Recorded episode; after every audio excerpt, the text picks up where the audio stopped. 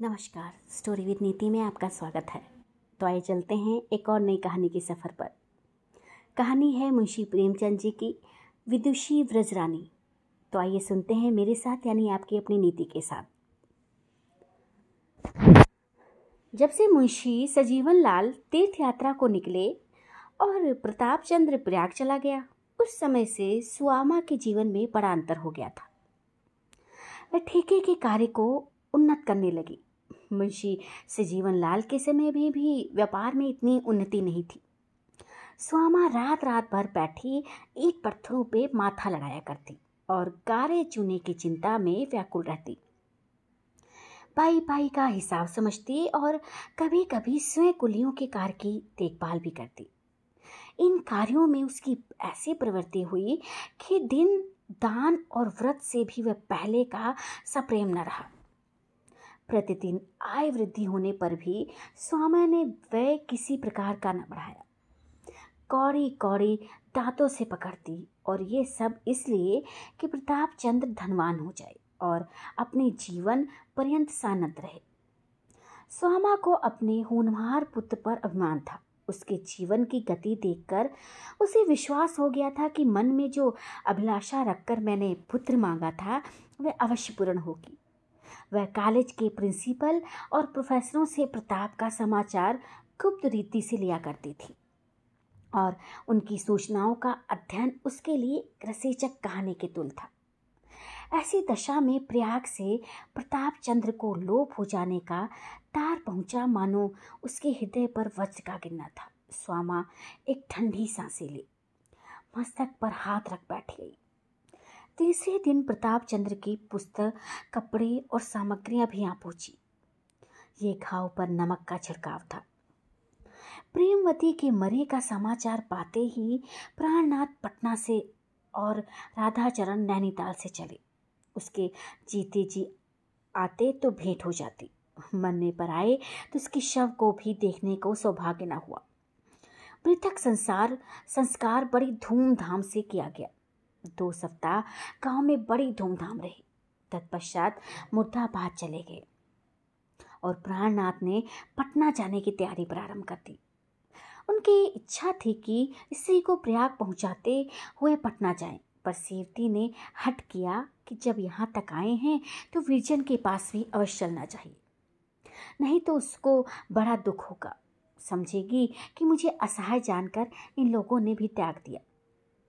सेवती का इस उचाट भवन में आना मानो पुष्पों में सुगंध में आना था।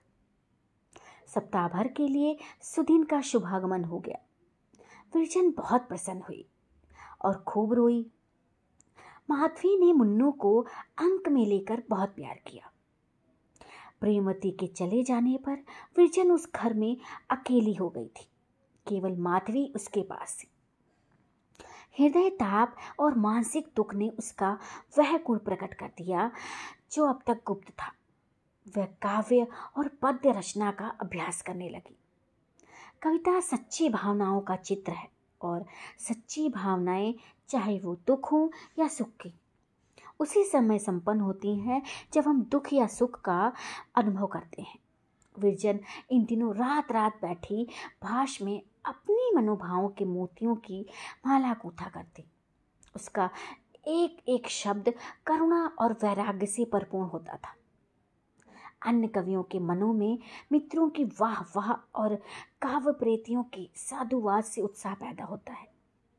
पर बिरजन अपनी दुख कथा अपने ही मन को सुनाती थी।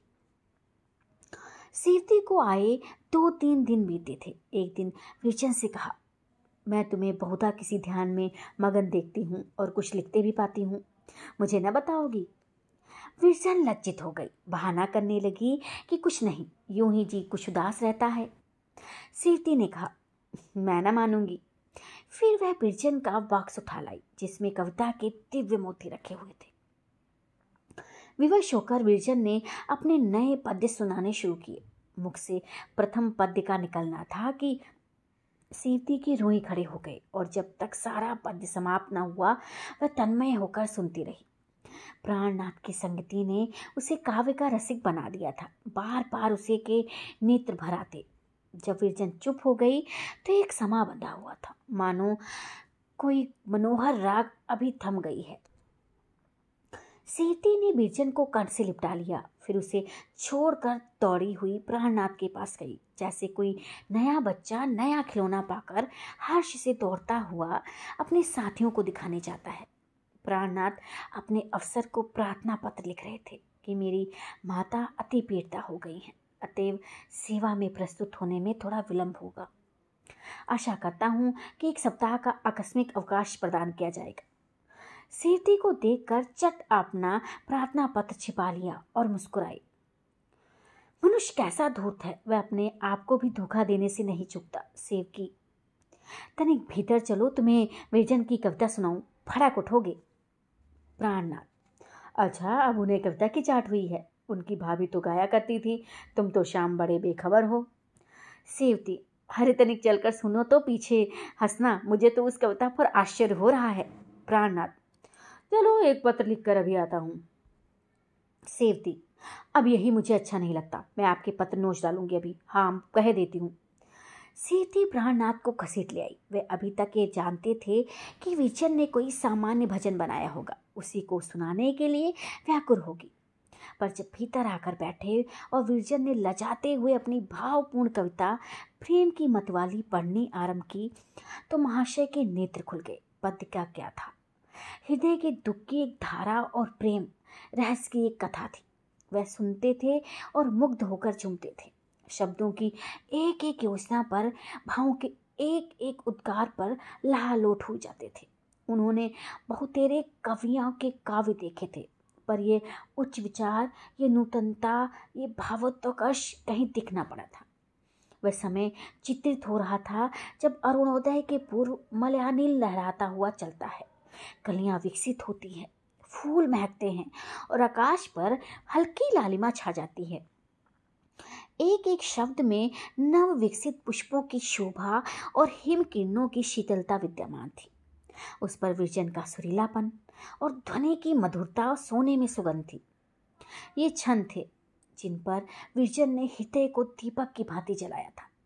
प्राणनाथ प्रहसन के उद्देश्य से आए थे। पर जब से वो उठे तो वस्तुतः ऐसा प्रतीत होता था, मानो छाती से हृदय निकल आ गया है। एक दिन उन्होंने विजन से कहा, यदि तुम्हारी कविताएँ छपे तो उनका बहुत आदर हो, विजन ने सिर नीचा करके कहा।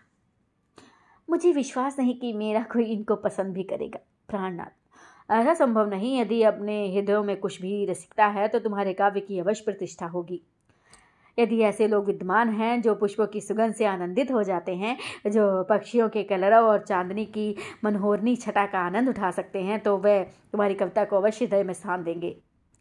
विजन के हृदय से में वह कुदगुदी उत्पन्न हुई, जो प्रत्येक कवि को अपनी काव्य चिंतन की प्रशंसा मिलने पर कविता के मुद्रित होने के विचार से होती है।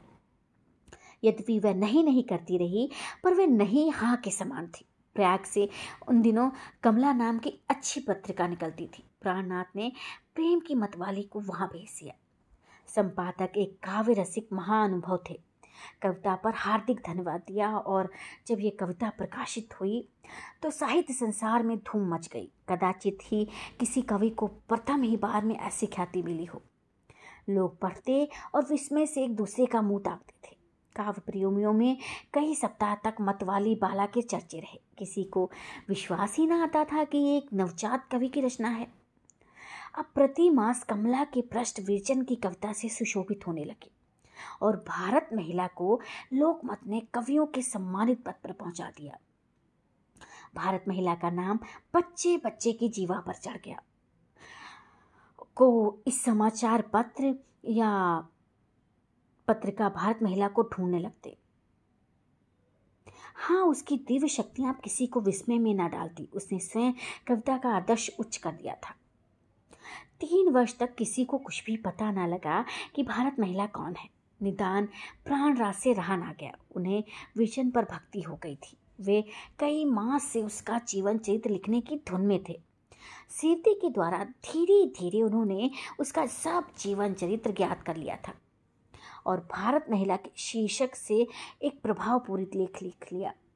प्राणनाथ ने पहले लेख न लिखा था, परंतु श्रद्धा ने अभ्यास की कमी पूरी कर दी थी। लेख अत्यंत रोचक, समान लोचनात्मक और भावपूर्ण था। इस लेख का मुदित होना था कि विजन को चारों तरफ़ से प्रतिष्ठा के उपहार मिलने लगे। राधाचरण मुरादाबाद से उसकी भेंट को आए। कमला उमा देवी चंद्र कुमार और सखियाँ जिन्होंने उसे विस्मरण कर दिया था, प्रतिदिन विजन के दर्शनों को आने लगी। बड़े बड़े गणमान्य सज्जन को जो ममता के अभिमान से हकीमों के सम्मुख सिर न झुकाते विजन के द्वार पर दर्शन को आते थे। चंद्रा स्वयं तो आ ना सकी, परंतु पत्र में लिखा, जी चाहता है कि तुम्हारे चरणों पर सिर रखकर घंटे रो समाप्त।